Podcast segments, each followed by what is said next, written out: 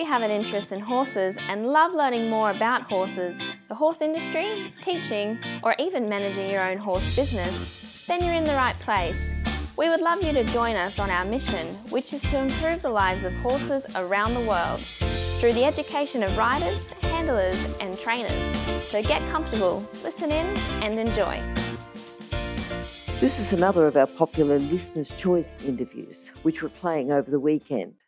We've chosen the most popular interviews for you to select the Listener's Choice winner.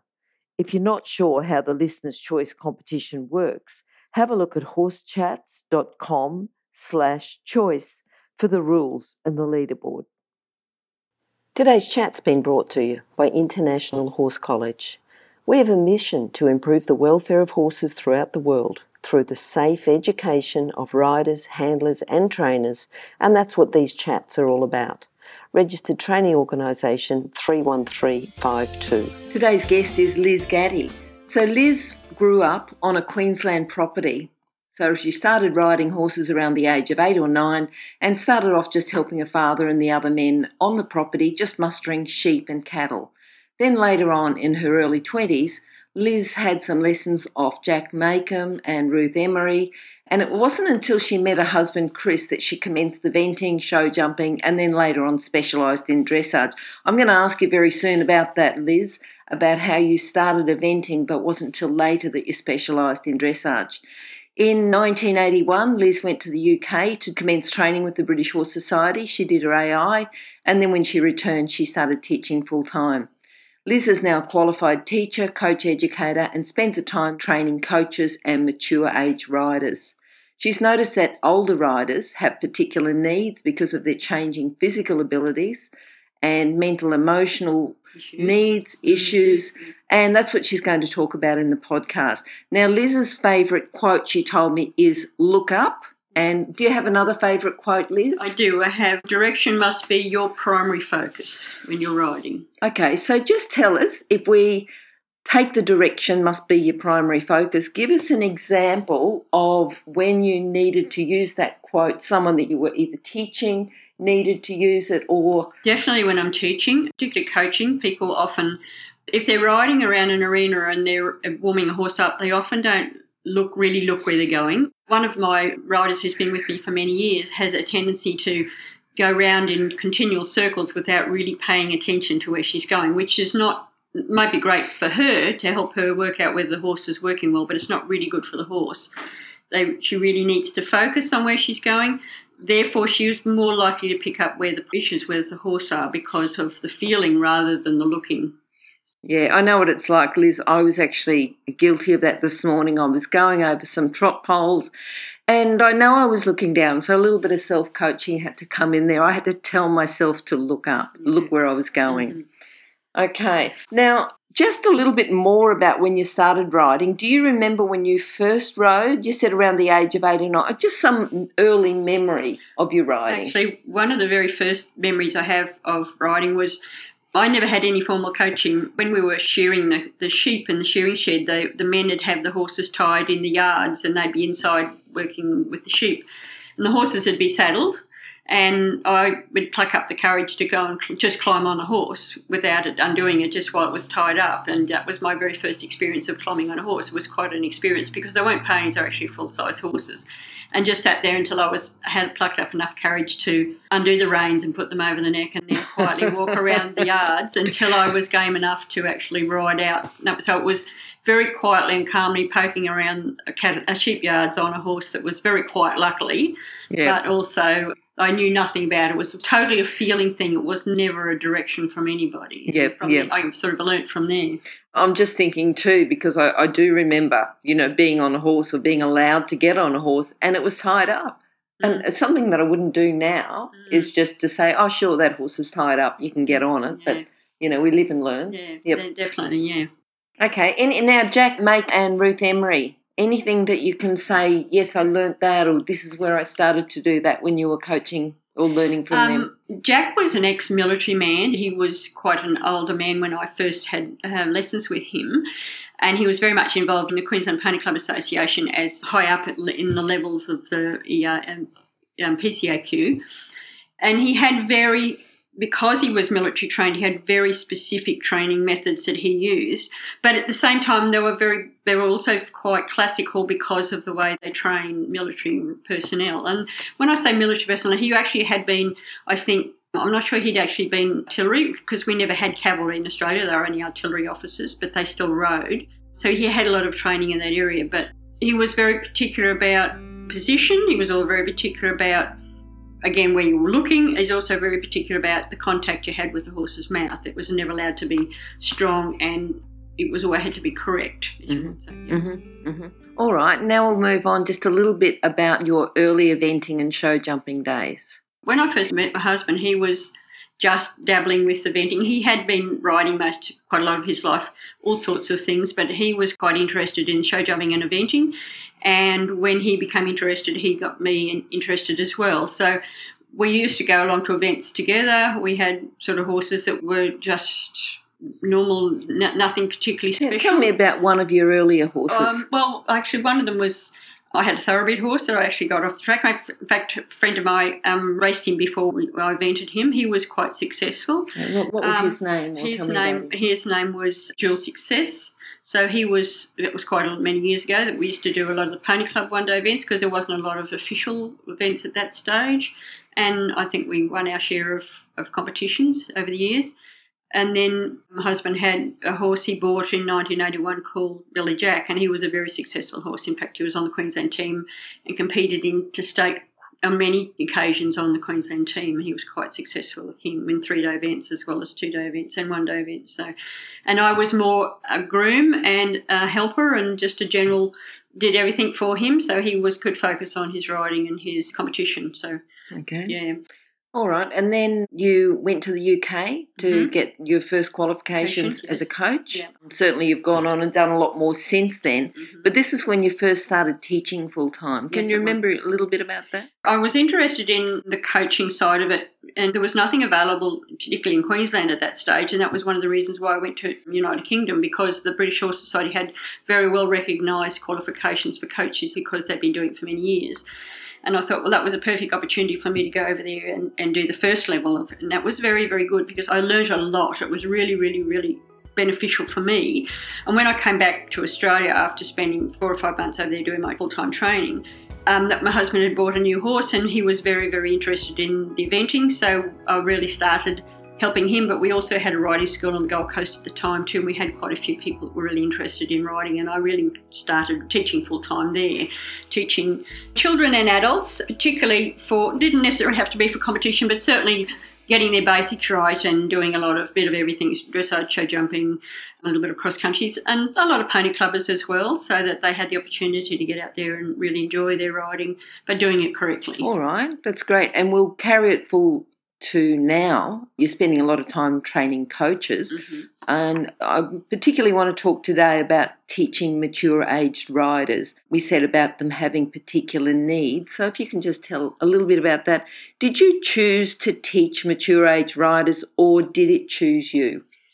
I think to a certain extent it chose me because a lot of the people riding they don't always get the opportunity. These days, there's a lot more young people ride. I think when I was first coaching, was most people couldn't afford to buy a horse or they didn't have the time until they were older. So I tend to teach.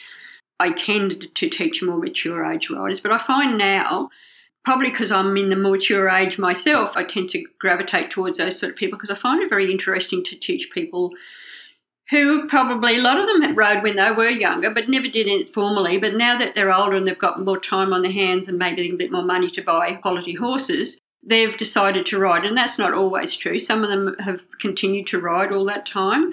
But I find it's a very interesting area because as they age, there's issues that come in that affect how they ride. It also has an influence on what they do with their horses as well as how they ride them.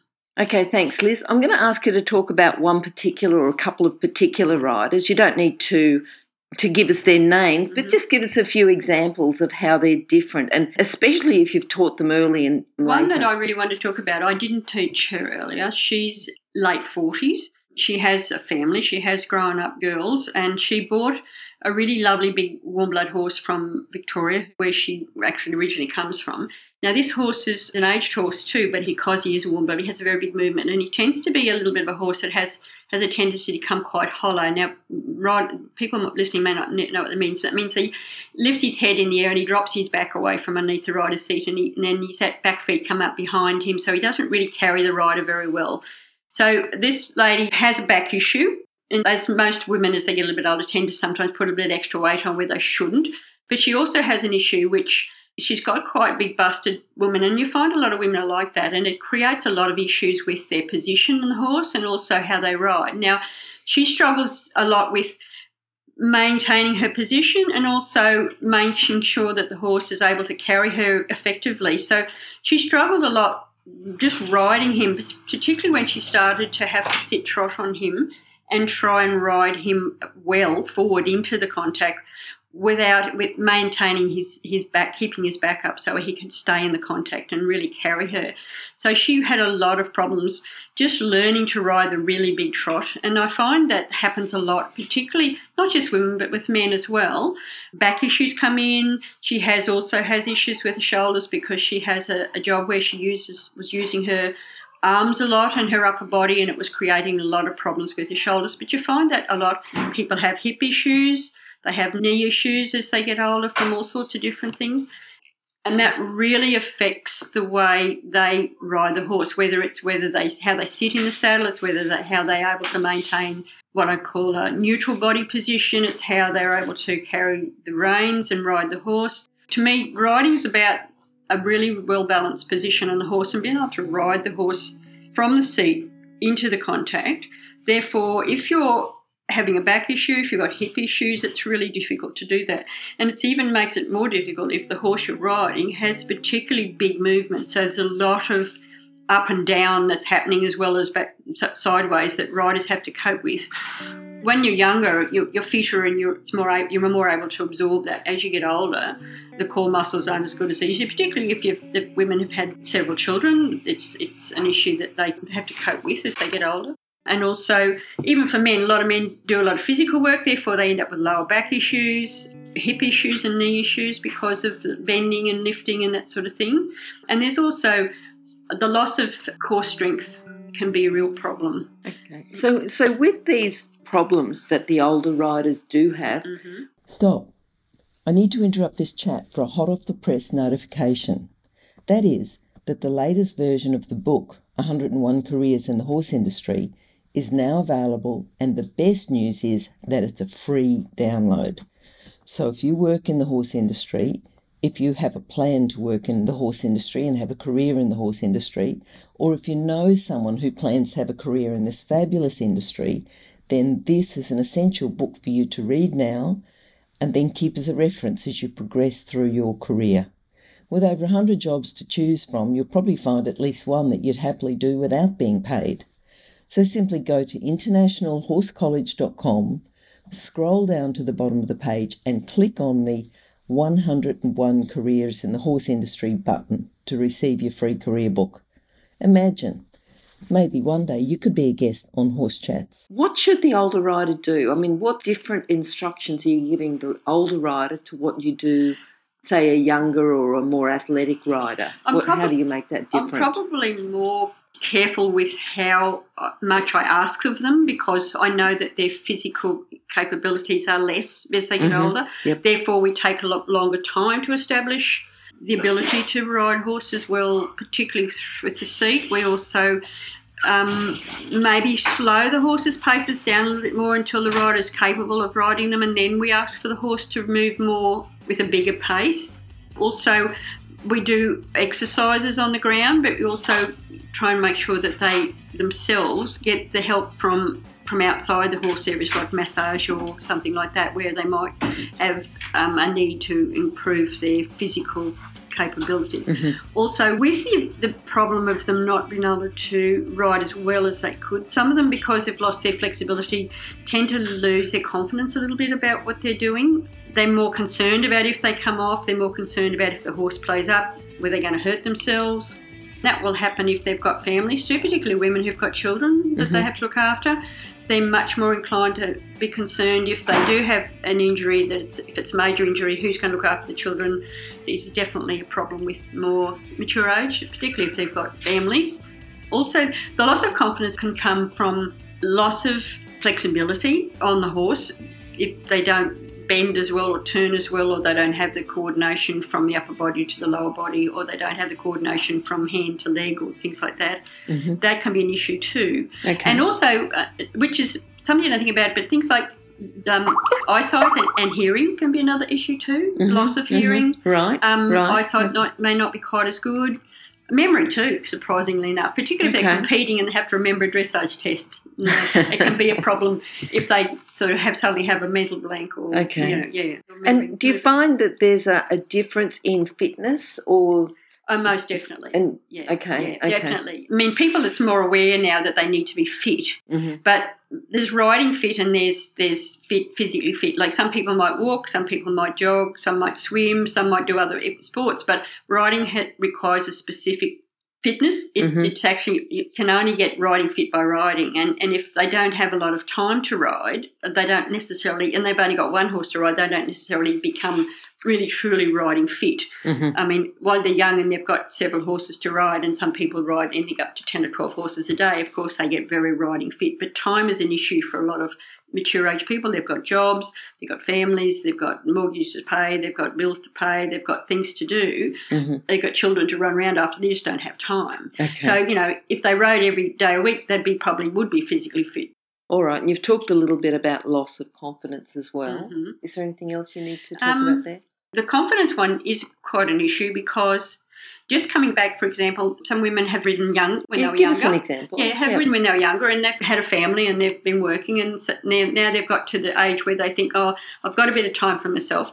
I'd like to ride again. So they Mhm. get them buy themselves a horse. Whether they get good advice or not from somebody is, is often an issue because sometimes they buy a horse that they wanted when they were young, but now they're a lot older. It's not necessarily suitable for them as they get Mhm. older. And the problem there is, as I said, is a horse with a big movement. If they're not as flexible as they were when they were young, a horse with a lot of exaggerated movement can be a big problem because they Okay. just can't sit on them. They Sure. just can't ride them well. They might be able to ride a trot on them, but even that can be an issue. But they've got to be able to ride the canter, and the trot can be a problem. The Mhm. canter can be a problem too.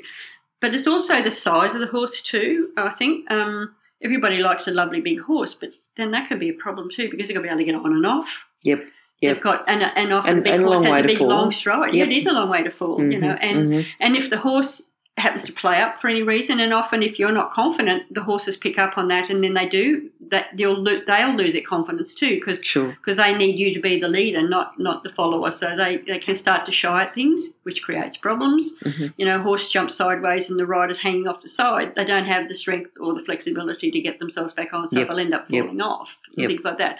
Or if they're if they're jumping and the horse stops suddenly because they're not confident about jumping a fence and they're a bit cautious as they come out the fence, the horse stops and they're going to fly over the horse's Mm, head and then mm. they land on rails and then they've got a sore back or they're bruised or you know and they can't always get back on again when they need to and it's a problem there too so I actually read the results of a survey a while ago, and sometimes riders didn't stop riding because they had a fall, but because they had a near fall. So just Yeah, because yes. someone doesn't necessarily have to fall Yeah, off, they just have to nearly fall Fall off off. and then Yeah. think about it. and Mm. that's a fear of fear itself Yes, and that, that, yes. that creates more problems and Yep. it's harder to get through than actually when they come off and get back on Yep. again yeah i think that's a big, big problem All right, now I want you to think about a time when you first started coaching older riders, more mature riders, when you didn't have the knowledge and the expertise that you have now, or you weren't quite as close. Some time when you made, as a coach, made an error in judgment, because at the moment you're coming along as a very experienced coach. But I want to just people to know that, you know, it, it hasn't always been. There may be sometimes you learn um, and you don't want to learn by your mistakes and, and have the rider have a problem. But you know, when you just thought, "Wow, I wish I knew now what." Then um, what I know yeah, now, yeah, def- definitely. I Yep. think there, yeah, I do. And and every time I teach somebody, even if I've been teaching them regularly, I'm learning all the time because you're observing the horse, you're observing the rider, you're looking at the, you're thinking of exercises you can use to help them. But probably quite a few years ago, there was probably mature age people that it's not so much perhaps that I'd something I did wrong. It's just that I probably didn't give them enough information at the time because I didn't have that knowledge. So I could have helped them a lot more than I did Mm, at the mm. time. They were probably quite happy with what I was telling them, but what I know now, I could have given them so much more help than I did, and they probably would have been a lot more successful. So it's okay. one of those interesting areas. I don't stop learning. I still do lots of reading. I watch things. I, I still love to watch people ride, and also I'm also a judge, so dressage judge. So I get to see quite a lot of riding. And my biggest issue, I think, with particularly as a judge, is a lot of issues with the seat and the hand. The riders not having a good well balanced seat so that their hands are independent. I find that's an issue. And okay. it's not necessarily an issue with older people, it can be an, issue with younger ones as well. Yeah. All right. So now I want you to tell me a specific time when a person or horse taught you to just change your ways or training methods or something.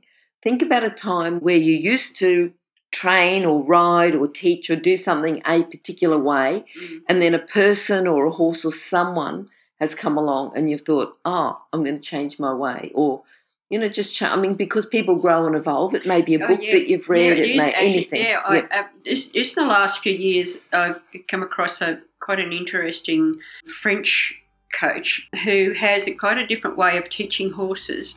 His name's Philippe Karl, and he's he's actually has a very very interesting concept about riding horses. He doesn't use the rein like the most the Germans or the, the, the, old classical, if I call them classical type of trainers. He's actually from the French riding school that the Cadre Noir, and he was very high level there. He was actually the head rider there, and he's trained some some really really outstanding horses in his day. But he has. Yeah, I really like his concept, and he, he teaches horses, or riders, and horses all the way up to. FEI level, and he has ridden at that level himself. But he has very, very interesting. And I, I after watching quite a few videos of him and his training. I've actually been to a workshop for one of the people he has trained here in Australia. I really like the concept that they have because it's very, very sympathetic to the horse. It's allowing the horse to find the contact rather than putting it, forcing it into a contact. It's it's about the rider riding the horse and really learning to feel what the horse is doing rather than pick up the reins and really drive them forward. I don't like that way of riding. So and also, over the years, I had a very, very good German coach I, I rode with for many, many years, and I trained with for many years when I was really competing. And he had a huge influence on my okay. what I've done. Who, who was the German and coach? That, that was Edgar Lithwak. I'm afraid Edgar and his wife both passed away now. They're not. They're no longer um, alive. But mm.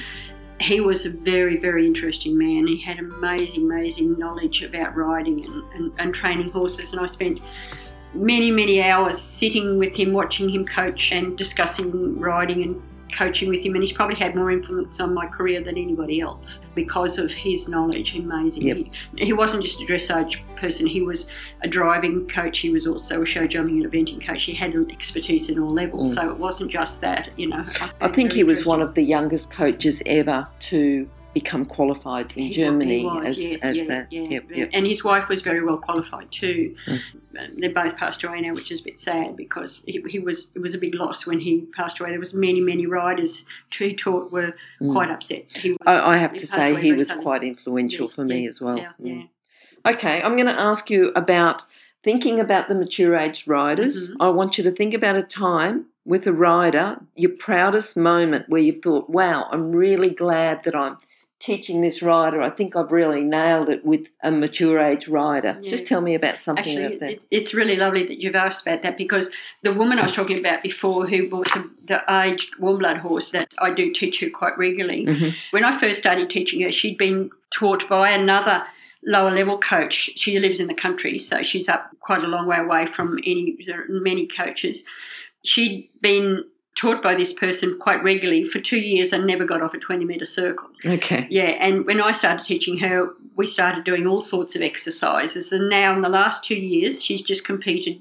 In fact, this weekend, just passed, for the second year in a row at Gladstone for their, their championships. Then she's been, the first year she went, she was reserve preliminary champion. Last year, she was champion novice champion. This year she was champion elementary Oh, champion. that's brilliant. So that's she, really she good. was actually Mm. a mate. She's actually finally able to sit trot to him and, and really, and he's in his 20s, this horse. He's not a young horse. Yeah, so he's yeah. amazing. So mature aged horses was as at a well. mature age lady, and she's been really, really, really Great. pleased. And it was lovely for her to be able to have the opportunity. She, that was the one thing she wanted to do was to ride to elementary level. Because Okay. I think because he's not terribly sound, she's she's concerned now she may have to retire him. But she's got a daughter who loves to just poke around on him, so be, Great. she'll be able to ride him. But that was one of my. I mean, I've had had many others that have been quite successful too, but her particularly was one that I really Good. liked. Yeah. Good. Now, what what does the future hold for you now? Thinking about the Um, riders that you've got. You well, you I really love the coaching side of it um, Mhm. and helping people, particularly, Yep. like I say, like the mature age riders. I still will continue my judging as long as I feel that I'm doing it well enough. Yep. I haven't ridden myself for a few years now, although I do still have horses, but um, it's more about helping other people with their writing and Sure. really, yeah, and also learning. I'm always learning, I'm always reading, and there's always new books on the market, and there's always new ideas, and there's often things you can watch and you can It's learn just from. um, have you got a book then that you'd recommend to the listeners? There is one. I think it's very good for at any level, and it's the, the book by Sally Swift, Mhm. and it's called Centered Riding. And I think Yep. she was her understanding about writing, and she looks at it in a slightly different way. I think is a really, really, really good one for anybody to read, and go from there because she's very much into different learning styles, which Yes. is very important when you're teaching. And I think it's uh, she's she's a very she's, she's into visualizations and stuff like that, which I think is really important because riding very much is a feeling sport. It's something that you need to ride to feel, Mhm, and you mhm. learn from the feeling. You know, people can help you try and understand what you're doing when you feel something, but they can't help you with the feeling. You've got to learn that yourself, and that's one issue that. I think you really need to learn yourself. All right. Now, if you've got to give a message to mature age riders, just something before we finalise the podcast, Mhm. so, uh, just a message, just if there's a mature age rider there that's listening to this, someone who's maybe not mature age Mhm. yet, yeah. but plans to keep riding, Mhm. what's a mature age something, a tip or a lesson or something that you'd give to them? just keep riding and keep enjoying your riding is probably the most important thing because I think it's really important that you still because riding even if you only ride one horse a couple of times a week, it still gives you a certain amount of fitness that you're probably not going to get if you're, you know, if you're Yep. not doing anything. But horses are really, really everybody gets into horses, they love it, you know, and it's something that's in your blood, I think. But stay with it, um, and just just learn to cope with it as you age, as your body changes, and try not to overface yourself by, by buying horses that you're just not able to ride. You know, Mhm, be, be mhm. sensible about a horse you might be buying. Yep. And often it's not a good idea to buy a young horse unless you're really confident enough that you think you can hunt. Maybe a horse that's got a little bit more age on it, that's a little bit more set in its ways. Certainly, we, we don't want unsound horses. That's just it's that's obvious. You're not going to do that. But but young horses can be an issue for, for older people because of the problems, you know, the the physical problems that it creates, and also the confidence. Confidence, I think, as you get older, really starts to be an issue Mm-hmm. not so much when you're young, but certainly as you get older. I think having the confidence to ride the horses and to ride well, and also being more aware of the shortcomings you might have physically, but also within your own ability. And I think as we get older, we sort of be, become more aware of what we're good at, what we're not good at. Sure. Um, and sure. we sort of we're able to hopefully be honest with ourselves and say, okay, I know I can't do this, so I'm not going to attempt it. Or if I do attempt it, I know I'm not going to be as good as somebody else. So we've Yep, got to be yep. That where our limitations are, but also enjoy what we do. So probably be good, better than you were yesterday, not necessarily comparing yourself Yep. to your younger self. Oh, definitely not. No, Yep. I think if we try to compare ourselves to our younger self, we, we won't be very happy. We Mhm. won't enjoy our riding. But, but if we think, okay, um, I really love riding this horse because he makes me feel good. I really enjoy it. I love to get out and ride. We achieved good walk transition today, or, or we, you know, or I did a lovely flying change or something. Be happy with that, you know. Okay, Don't yep. don't expect to suddenly be able to do sequence changes. Sure, sure. All right. Now, just um, before we say goodbye, is there any way? In, well, you've you've done the, the final lesson. Mhm. What about if they need to contact you to to ask for more information? Do you have a detail, or they can contact you through the Horse Chats page? I think through the horse chats page would Okay. be perfect. Yes. We'll do that, and Mhm. we will have a Q and A. So we might ask you back for a Q and A about older riders, if that's okay. Yeah, that'd be great. I'd love to do that. Wonderful. All right. Thank you. If you've enjoyed this chat, then please comment, rate, and subscribe. If you'd like any changes or recommendations for guests, then please contact us through horsechats.com. And while you're online, have a look at the government accredited courses at internationalhorsecollege.com.